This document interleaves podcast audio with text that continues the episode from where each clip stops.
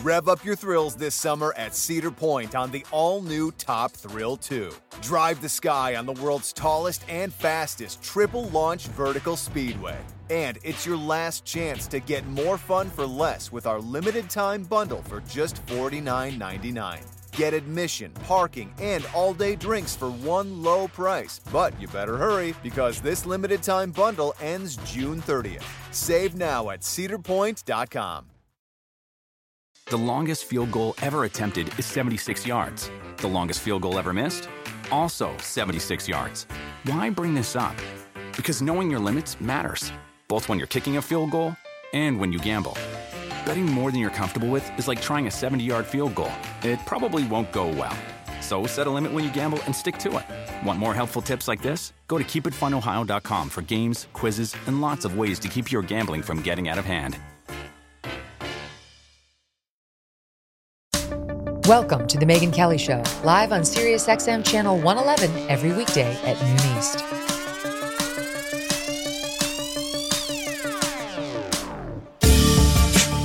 Hey everyone, welcome to the Megyn Kelly Show. I'm Megyn Kelly. In December, we brought you five episodes of a special series devoted to the quadruple murders in Idaho and the arrest of suspect Bryan Kohberger. The response we received was overwhelming. In emails sent to me, at Megyn, M E G Y N, at MegynKelly.com, uh, in comments on YouTube and our other sp- social platforms and the Apple reviews. We were very grateful to hear from all of you, and we're very glad that you enjoyed it so much. Many of the comments we received were requests for more coverage, a little further digging into outstanding issues around this case. These questions are what inspired this sixth episode in our series. First, as a refresher, on November 13th, 2022, four University of, of Idaho students were stabbed to death shortly after 4 a.m. in their three story home. Those students were Ethan Chapin, Kaylee Goncalves, Xana Kernodle, and Maddie Mogan. These were horrific, brutal murders, up close, personal, and completed in the span of less than 20 minutes. Two other surviving roommates, Bethany Funk and Dylan Mortensen, were home at the time. We would later learn that Dylan Mortensen told police she saw an intruder in the home that night, a man who was wearing a COVID style face mask and who she described as having bushy eyebrows. Approximately six weeks after the murders, an arrest.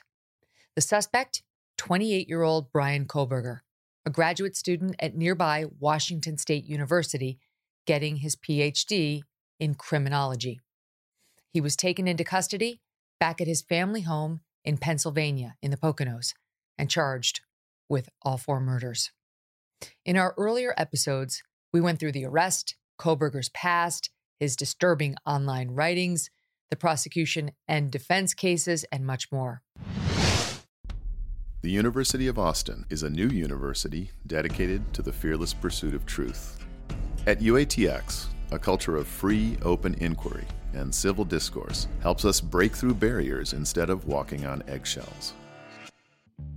Students will feel at home in our downtown Austin campus. With guidance from world class professors, they'll grapple with history's most important ideas. They'll learn through dialogue, without fear of censorship, while forming friendships that last a lifetime. They'll have unparalleled access to mentors in business, science, politics, and the arts and develop careers alongside Austin's leading entrepreneurs, builders, and founders. What's more, all students in the founding class will receive full tuition scholarships for all four years. Admissions are rolling for fall 2024. Apply to the University of Austin now at uaustin.org. Ready for a new and exciting career challenge? At DHL Supply Chain, you're part of a team committed to creating innovative solutions for some of the biggest brands in the world. We're recognized as a best place to work, where people are valued, supported, and respected. DHL Supply Chain is hiring for a wide range of salaried operational and functional roles. Previous experience in logistics is welcome, but not required. All opportunities, no boundaries. DHL Supply Chain. Apply today at joindhl.com. Before we get to your questions, we begin with where the trial stands as of now in February 2024. We do not expect this trial to happen anytime soon, and it might not even happen in Idaho, where the crimes took place.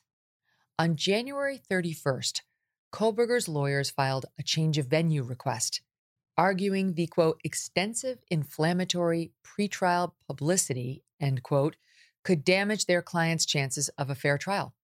The request says that a quote, fair and impartial jury cannot be found in Latah County due to the area not having a large enough population center to avoid bias in the community.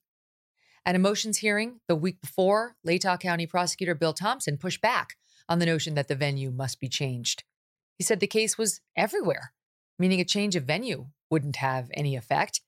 He argued that they owed it to the people in that county to at least attempt to seat a jury here first, as he put it. At that hearing, we got a clue about when the trial might take place. The prosecutors would like it to begin this summer, summer of 2024. So, sometime around June, when the university students are mostly no longer in town. Kohberger's public defender, Ann Taylor, however, said that timeline was not realistic in any way. She said if the venue does not change, she will be pushing for a start date of summer 2025. So for now, we wait, although we do have one noteworthy date. On June 25th, 2024, famed journalist and author Howard Blum's new book on Kohberger and this quadruple murder will be released by HarperCollins. It's called When the Night Comes Falling, a requiem for the Idaho student murders. Blum's reporting on this story for Air Mail News has been fantastic, his writing captivating. We used it as part of our five part series back in December. And from what I know about the book, he has much more new reporting coming out. And when the book hits, we will have Blum on to talk about it all. But now we want to get to your questions. One of the most asked questions that we received was about the biggest development in the case, which happened after we aired the series. On December 28th, almost exactly one year to the day that police arrested Kohberger, University of Idaho officials demolished the house at 1122 King Road where the murders took place. The demolition began early in the morning and was completed within two hours. Police were on hand to monitor the process. Mm. University President Scott Green said, quote, It's time for the house's removal and to allow the collective healing of our community to continue. But before the trial, what if the jury wants to see the house themselves? He also noted that both the prosecution and the defense were given access to the house, which they did take the university up on, and that neither side requested that the home be retained. Last month, in episode 695 on The Megyn Kelly Show, I talked to Nancy Grace about this decision. I can't believe they did this. I can't believe that the interests of the beautification of the campus outweighed the interest of justice. Now, I think that's a, a major mistake because very often it's alleged police wrongdoing, whether it's some sort of misconduct or the gathering of evidence. I think it's really important that the jury be able to see what happened and then combine it as an overlay with whatever was on the body cams. So they know that there was no police wrongdoing, no planting of evidence, so to speak. I would like them to see the room where that knife sheath was found bearing Bryan Kohberger's DNA in the snap. Mm. Two of the victims' families were vehemently opposed to the demolition and did object.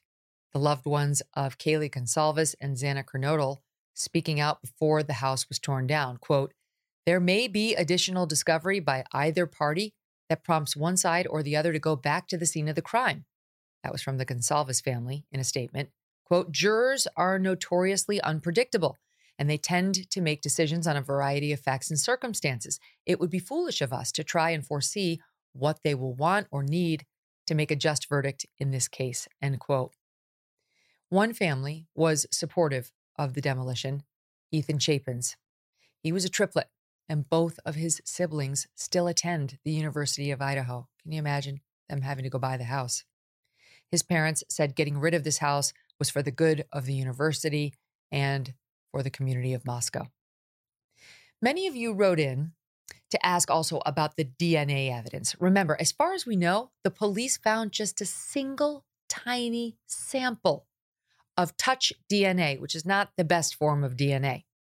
They found it on the knife sheath found next to one of the victims and were able to match that touch DNA to Kohberger using something called investigative genetic genealogy or IGG. They traced the DNA by matching it to someone in the Kohberger family, then zeroed in on Bryan Kohberger after realizing that it likely came from a relative of a man named Michael Kohberger, Bryan's dad, who cops then obtained DNA from. Actually, they went through his garbage, which is legal, and figured out that there was some sort of a match. They actually, at that point, could tell that Michael's son was a match to the touch DNA. One viewer, Bill, asked us over email How did Bryan leave no DNA at the crime scene? Not one of his hairs, not any of his saliva or blood? It's a good question. It was just one dot of touch DNA on the knife sheath snap. That's it? In a crime this gruesome and bloody? We're wondering the same thing. Scott, another viewer, added given the reports that Kaylee Goncalves appeared to have fought back during the attack, he writes, quote, there must be some DNA under fingernails. Where is it? If she didn't scratch him, did she pull his hair? There should be hair strands. If she didn't pull his hair, did she punch him? There should be a DNA transfer onto the knuckles of her hand. I just don't see any way, he says, that someone could actively resist in such a way that there would not be any DNA of the perpetrator. Others asked about the apparent lack of DNA in Kohberger's car, Bryan Kohberger's car, while some emailed wondering about reports that DNA from other males had been found at or around the scene of the crime. We're going to take these questions one by one. First, we should clarify that the police at this point are no longer relying on just the genetic genealogy match from Kohberger's father. As soon as Bryan Kohberger was arrested, his cheek was swabbed, and that DNA sample was tested against the touch DNA on the knife sheath, according to the police affidavit. The police adding it is no longer a question that it was Bryan Kohberger's touch DNA on that knife sheath. As for Bill's questions about the DNA at the crime scene, that is a mystery. As far as what's been reported, there was no other DNA of Bryan Kohberger's found at the scene or on any of the bodies. I know it's hard to believe. Maybe there is, and they just haven't told us. The prosecutors might have more, but so far, neither the prosecution nor the defense is saying there's anything more than this touch DNA. This is going to be a big question at trial, but all reports we have seen so far point to the DNA on the knife sheath as being the prime, and it appears for now the only evidence that will be presented to the jury when it comes to DNA.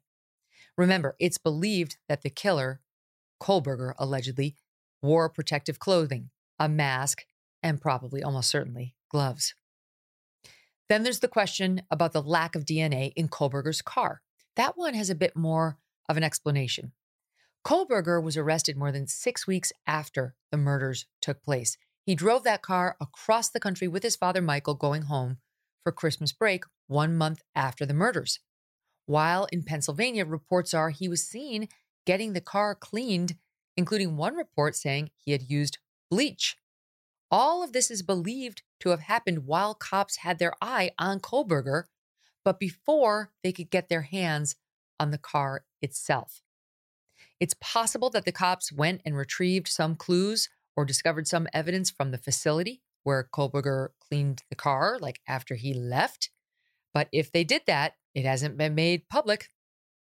If they did not do that, then it appears to be the case that they watched him clean the car, potentially destroying evidence, and did zero about it. The car is in police custody now, and they may have found DNA evidence that has not been publicly disclosed. They're definitely ripping that car apart. We doubt it, however, because the defense is saying publicly that the police found no DNA in the car. The question about the other male DNA found at and around the house is an intriguing one. All right, this is one of the other questions, as I mentioned. In a June 23 filing, one of Kohberger's defense attorneys, J. Weston Logsdon, wrote about the existence of other male DNA found at the scene. Now, keep in mind, this is a defense lawyer. Here's how he described things. Quote, by December 17th, 2022, lab analysts were aware of two additional males' DNA within the house where the deceased were located, and another unknown male DNA on a glove found outside the residence on November 20th, 2022. To this date, the defense is unaware of what sort of testing, if any, was conducted on these samples, other than the STR DNA profiles. Further, these three separate and distinct male DNA profiles were not identified through CODIS, leading to the conclusion that the profiles do not belong to Mr. Kohberger. End quote. CODIS is the Combined DNA Index System, which is a national DNA database maintained by the FBI. If you're a criminal and they've tested you, you're probably in there. The defense is claiming the other male DNA samples were not ever identified and therefore do not belong to their clients. So, who are these other males? You can bet the defense is going to make something of this at trial. Why didn't you investigate? Could that have been a suspect? We don't know who these other males are. Other than to say the police, the FBI, the prosecutors, they obviously believe they're not related and that they have the right man under arrest, the sole killer in this gruesome crime. Okay, back to that same filing and defense attorney Logsdon. Quote, there is no connection between Mr. Kohberger and the victims. There is no explanation for the total lack of DNA evidence from the victims in Mr. Kohberger's apartment, office, home, or vehicle. In essence, through the lack of disclosure and their motion to protect the genetic genealogy investigation, the state, this is again the defense lawyer claiming this, is hiding its entire case. End quote.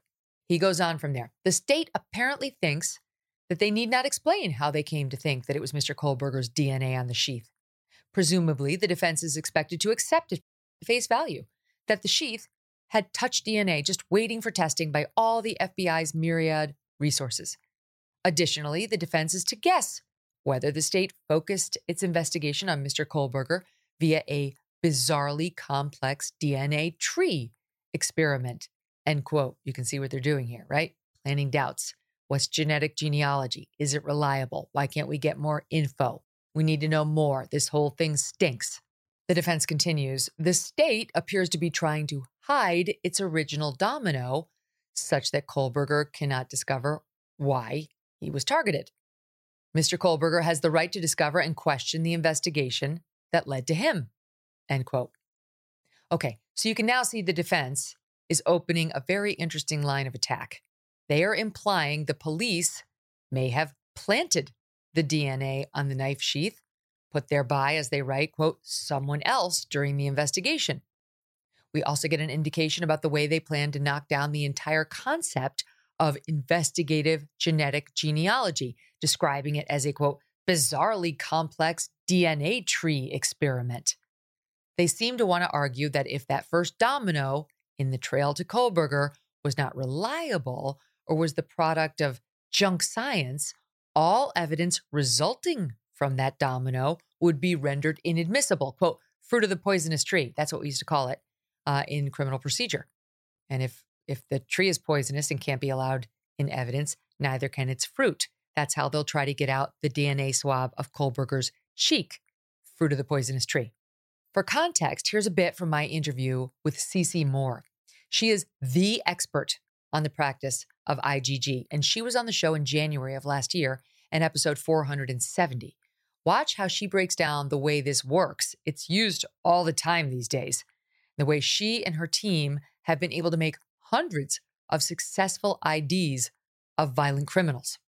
So we get the unknown individual's DNA from the crime scene. It might be semen, blood, saliva, even touch DNA. So it goes to a private lab where it is analyzed and just like they would analyze it at say ancestry dna or 23andme we need it to be compatible with those profiles because that's the type of profiles we're going to compare against and then it goes to our bioinformaticists our scientists now because these are degraded mixed contaminated samples these are not like if you spit in the tube and you have this perfect dna sample These are non optimal samples. And so we need something called bioinformatics that work with that degraded DNA to try to repair it, upload it to GEDmatch and or family tree DNA. It's compared against all the people there that are opted into law enforcement matching. And we get a list of matches. And we can predict what the likely relationships are based on how much DNA someone is sharing with that unknown person. You see, so they get a match maybe to somebody in the Kohberger family. We can tell you this touch DNA relates to somebody in the Kohberger family who gave their DNA to one of these services. But, you know, Bryan Kohberger's not in there.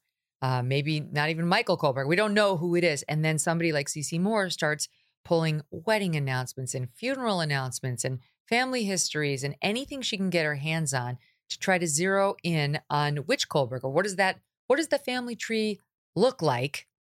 And how can I follow the tree down to the most likely person who's got a connection to Idaho? Who it's a very complex and fascinating means of crime detection. She's been doing it for some time now, and she's been solving tons of cases.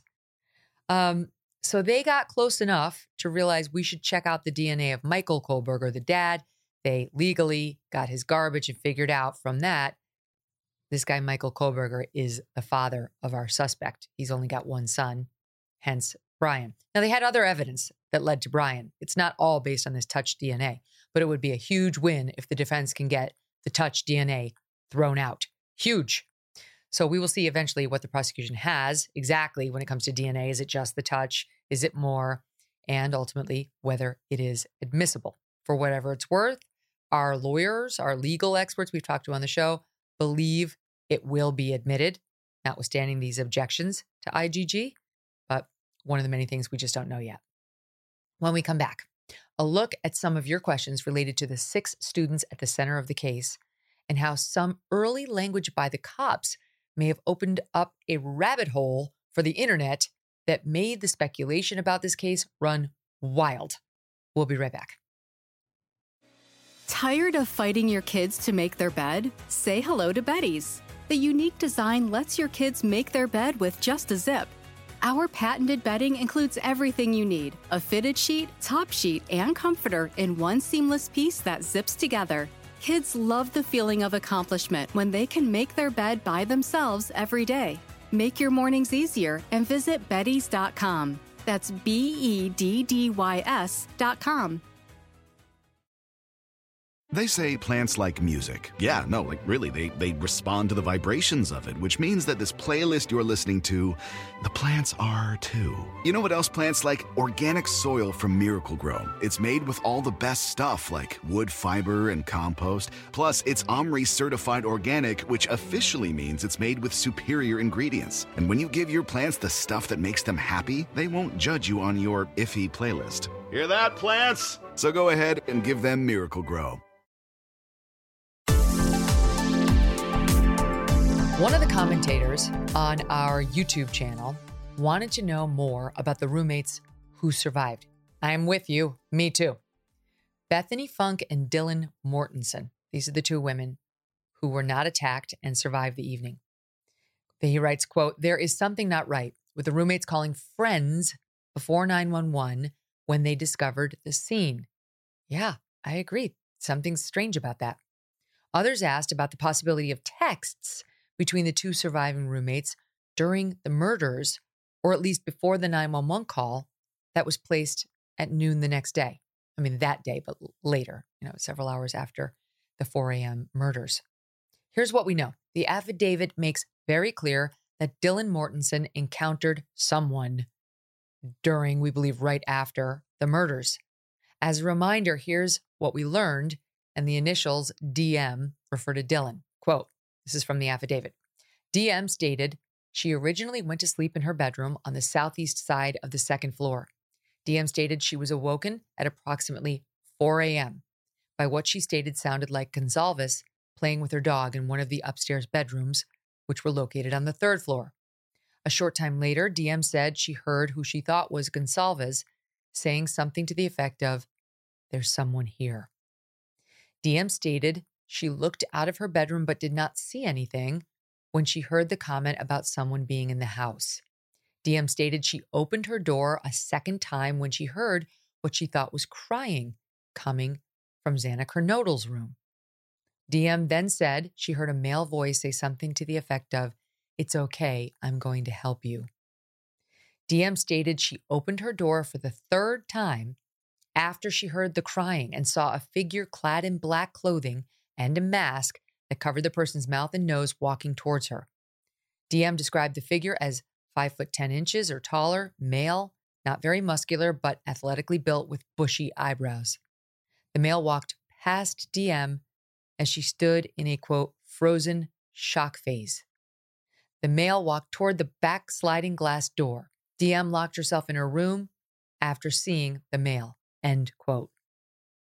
There's more, of course, in the affidavit, but why the roommates waited until nearly noon to call the police remains a complete mystery. And it's also true, as has been reported, that it was a friend who called the cops, a friend who was at the house because they had been called by the surviving roommates before the roommates called the police themselves. All right, so DM Dylan was allegedly in a frozen shock phase until the next day. And then what happened? Did she come out and see the bodies? Did she did she just call a friend immediately? And then the friend came over and saw the bodies and called 911. Why don't we know this chronology? Why wouldn't the police make this clear? There's something strange about the whole story and what's been disclosed. We don't know what the truth is behind all of this, but we do expect both of those roommates to be called to the stand at trial. That will be absolutely critical and probably one of the most watched moments of this entire thing. The question of whether the surviving roommates were texting one another during the murders, that's actually very interesting. Um, or maybe the next morning before or while they were discovering the crime scene. Howard Blum reported that Kaylee Goncalves' father, Steve, heard through a source that this question about possible text between these two came up in the grand jury proceedings. But we don't know whether that's true. We don't know whether it did, in fact, come up at the grand jury, and we don't know whether, in fact, there was texting. Uh, the police certainly do have their cell phone records, and if there were texts, we're going to know, but we have to wait till the trial. Then there are some questions from YouTube commenters that we can put into a category of, well, we'll, we'll call it extreme skepticism. One person asked about reports that the quote, house was regarded as a drug house throughout the campus, or the fact that there were group chats that knew something happened there well before they even called it in, end quote. Others asked about Chapin's fraternity and the rumors that there was a potential fight there that night that may have been connected to the murder somehow. There's no evidence of that. No evidence of a fight at the fraternity, at least not right now. It appears that those are just unsubstantiated rumors. Ethan's former fraternity brothers spoke out in November about him to KTVB in Idaho. Watch here coolest guy you'll ever meet. That's that's about it right there. He was a really big, funny, happy guy. When someone would walk in the room, like not just me, anybody, um, he would welcome you into the room. He was always very kind in everything that he did. He always would call me Gussie Gus in his little raspy voice. You know, emotionally, always there for people. Hmm. These guys at Sigma Chi dealing with a tragedy they never foresaw, I'm sure, when they entered the fraternity and campus. The questions about the shadiness of this house on King Road where the murders took place, uh, as some described it, or even questions that we received about whether a specific roommate may have been the intended victim, all of that, we believe, can be traced back to the way the cops originally talked about this crime. From the very start, the police described the killings as, quote, targeted. Based on details at the scene, we believe this was an isolated, targeted attack on our victims. Even the mayor described it that way in this interview just days after the murders with Good Morning America. I think from the evidence that exists on site, the conclusion was fairly straightforward that this was targeted, isolated, doesn't pertain to any other location or any other individuals in the city. Very strange. How did they know that? On what were they basing that? They said nothing more. This targeted language continued for weeks one state police spokesperson told the Daily Mail it's possible all four victims could have been targeted by the killer. Prosecutor Bill Thompson told a local news outlet, quote, investigators believe that this attack was intended for a specific person. End quote. Why did they keep saying that over and over and over? Moscow Police Captain Roger Lanier said, quote, We've told the public very clearly from the beginning that we believe it was a targeted attack. To be honest, you're going to have to trust us on that at this point because we're not going to release why we think that, end quote. And indeed, they didn't. But by early December, the tune changed. Moscow police put out a statement attempting to clarify a miscommunication, saying, quote, detectives do not currently know if the residents or any occupants were specifically targeted, but continue to investigate. Come on. Come on. With no acknowledgement of the number of times you've said that and why, no explanation of why. I get that they don't want to undermine the case at trial, but this is just too glaring. I mean, what does this language even mean, targeted or specifically targeted? The confusing mixed messages in the early weeks of the case led to intrigue among many, including true crime watchers. And undoubtedly, many of the theories that have emerged and continue to percolate online are due to this very unclear framing by the cops from the outset. Did he know them? Did he want to be with them? Did he post on their social media? All these questions, some of which we've addressed in the earlier episodes. Meantime, we know the house on King Road was a known party spot. And according to Howard Blum's reporting, the neighborhood where the house was located was known to be an area where drug dealing did take place. Okay, what about Kohberger's family and the mystery around the autopsies? That's next. I'm Megyn Kelly, host of the Megyn Kelly Show on Sirius XM. It's your home for open, honest, and provocative conversations with the most interesting and important political, legal, and cultural figures today. You can catch the Megyn Kelly Show on Triumph, a Sirius XM channel featuring lots of hosts you may know and probably love. Great people like Dr. Laura Glenn Nancy Grace, Dave Ramsey, and yours truly, Megyn Kelly.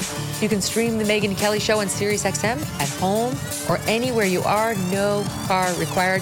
I do it all the time. I love the SiriusXM app. It has ad-free music coverage of every major sport, comedy, talk, podcast, and more. Subscribe now. Get your first three months for free. Go to SiriusXM.com slash MK Show to subscribe and get three months free. That's SiriusXM.com slash MK Show and get three months free. Offer details apply. Tired of fighting your kids to make their bed? Say hello to Beddys. The unique design lets your kids make their bed with just a zip. Our patented bedding includes everything you need a fitted sheet, top sheet, and comforter in one seamless piece that zips together. Kids love the feeling of accomplishment when they can make their bed by themselves every day. Make your mornings easier and visit Beddys.com. That's B E D D Y S.com. Hi, it's Martha Stewart. You know, I spend a lot of time thinking about dirt. At 3 a.m., at all hours of the day, really. What people don't know is that not all dirt is the same. You need dirt with the right kind of nutrients. New Miracle-Gro organic raised bed and garden soil is so dense, so full of nutrient rich, high quality ingredients. Miracle-Gro is simply the best.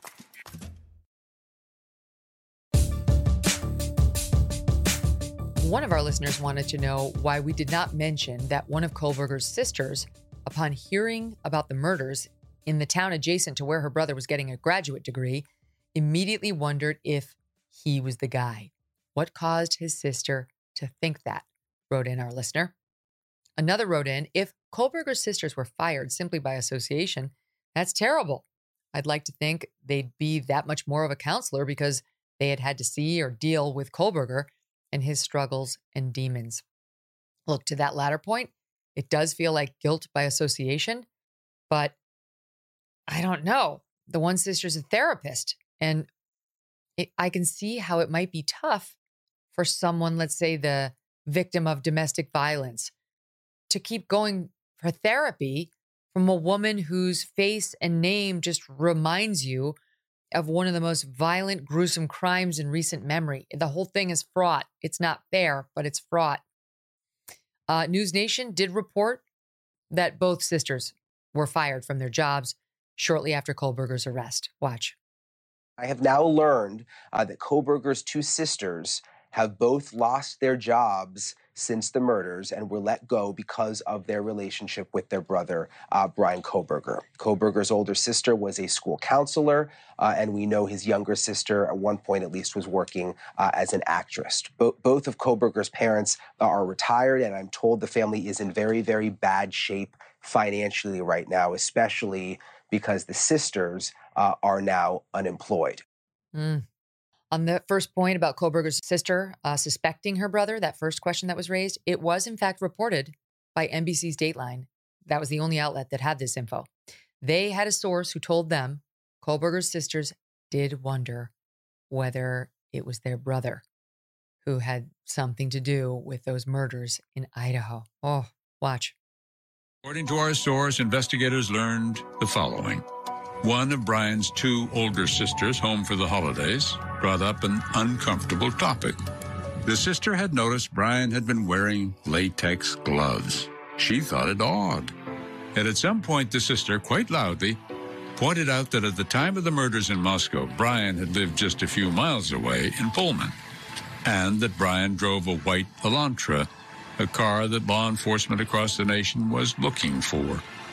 Add that to the gloves, and the sister said she thought the Kohberger family should consider that Bryan might have killed the four students in Moscow.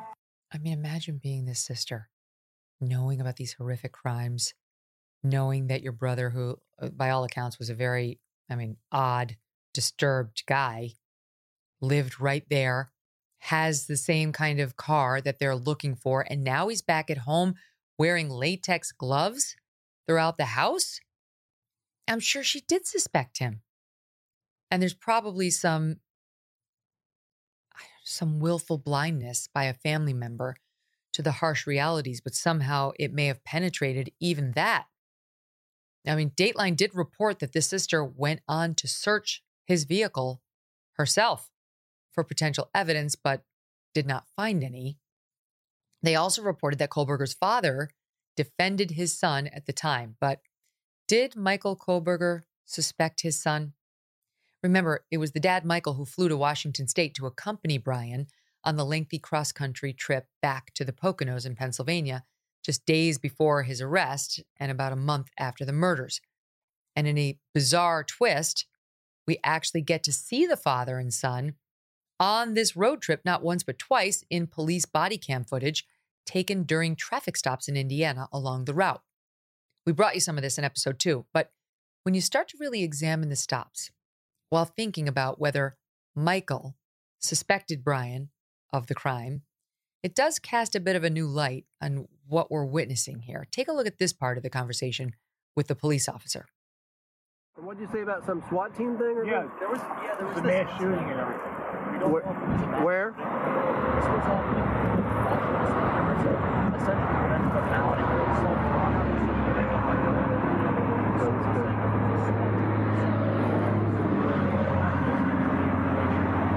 Interesting.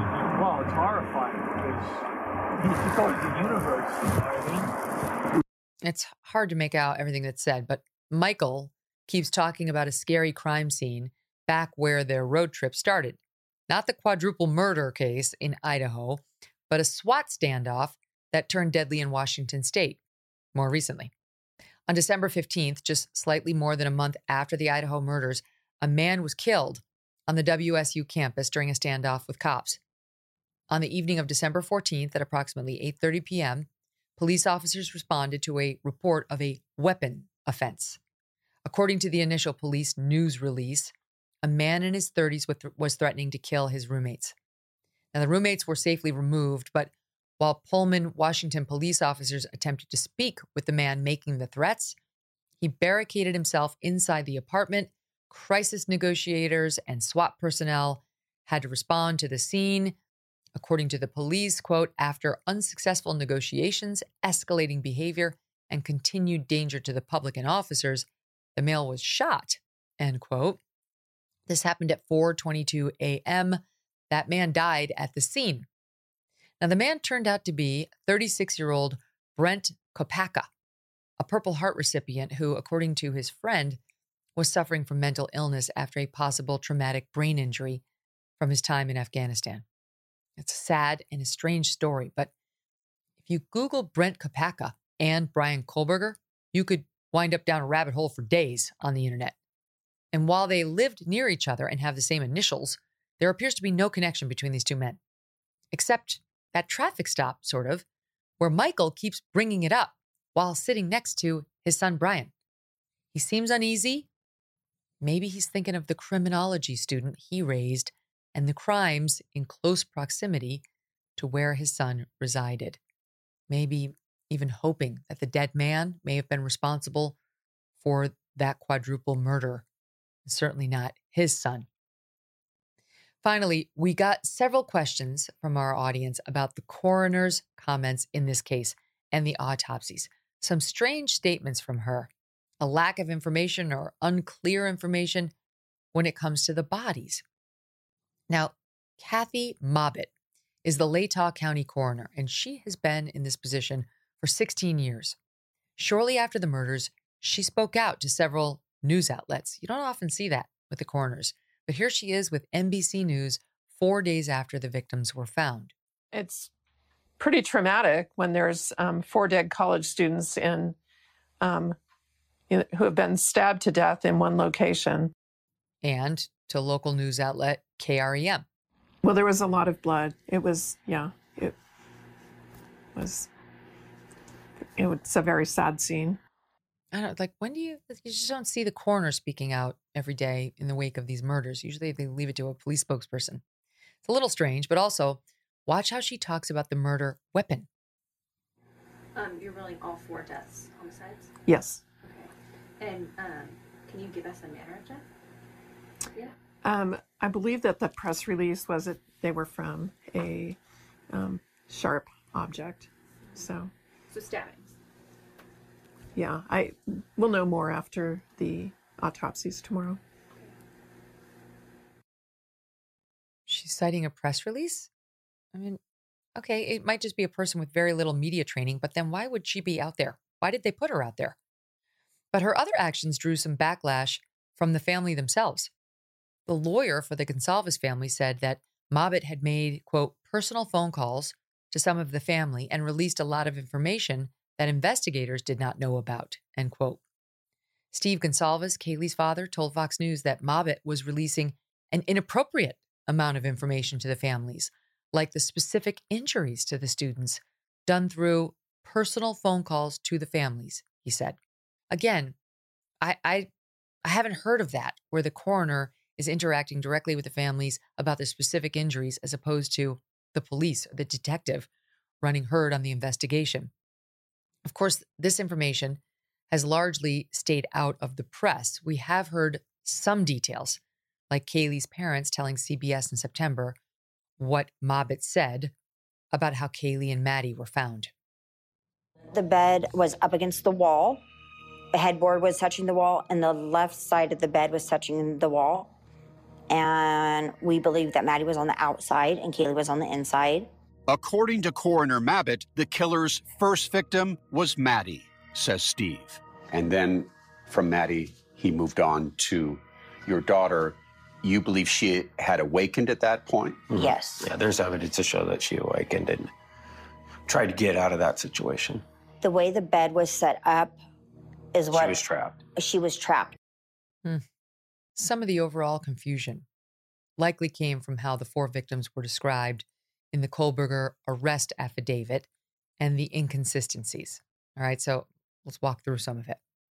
Xana Kernodle's injuries were described in the affidavit as being, quote, caused by an edged weapon. What does that mean? Like, why can't they say knife? What does that even mean? Of Kaylee and Maddie, they were, quote, visible stab wounds. Is that a distinction between an edged weapon? For Ethan Chapin, the section begins by saying he was, quote, deceased with wounds later determined, end quote.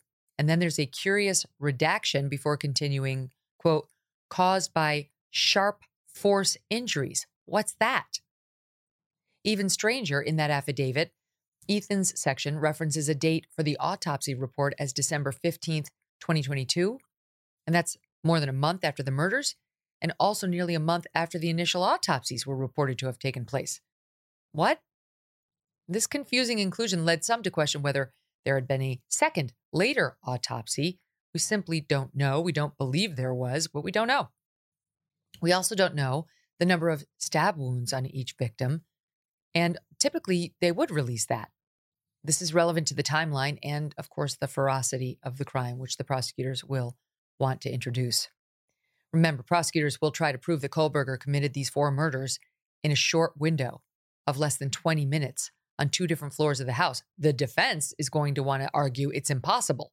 And so even the defense may want to point out the number of stab wounds if it was high to try to say how how could he possibly have done this? There had to be multiple people. Who were they? Where are the connections? All of that. Now these details are sure to come out at trial, but as we told you at the beginning, that trial is not yet on the horizon. Until it is, uh, we expect to get more. There will be more leaks and so on, but between now and then, we'll stay on it. We'll bring you the latest on this shocking and just tragic case. And you keep sending your excellent questions and comments to me. We have amazing amateur crime sleuths in our audience. You guys had such interesting and good, provocative, advancing the investigation type thoughts. And we learned a lot from you after, you know, we reviewed your comments to our earlier episodes. The email is Megyn, M E G Y N, at megynkelly.com. Uh, you can also post on our social media channels or go to the Apple reviews. We re- review and read all of them, and it actually helps the show if you post a review there. Uh, and while you're there, do us a favor and hit follow and download on the show. Listen, thanks for watching and for listening and for all of your thoughtful commentary. Thanks for listening to The Megyn Kelly Show. No BS, no agenda, and no fear.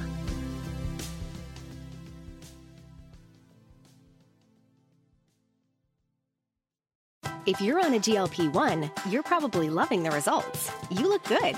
But how do you feel? How about the stomach issues? Loss of muscle mass? Lacking energy? All of those side effects can take a toll. So now what? The answer is GNC. We have solutions that can help address those side effects and make sure you don't get knocked off your path. Because when it comes to living healthy, we're all about it. And that includes keeping you going on your GLP 1 journey. GNC.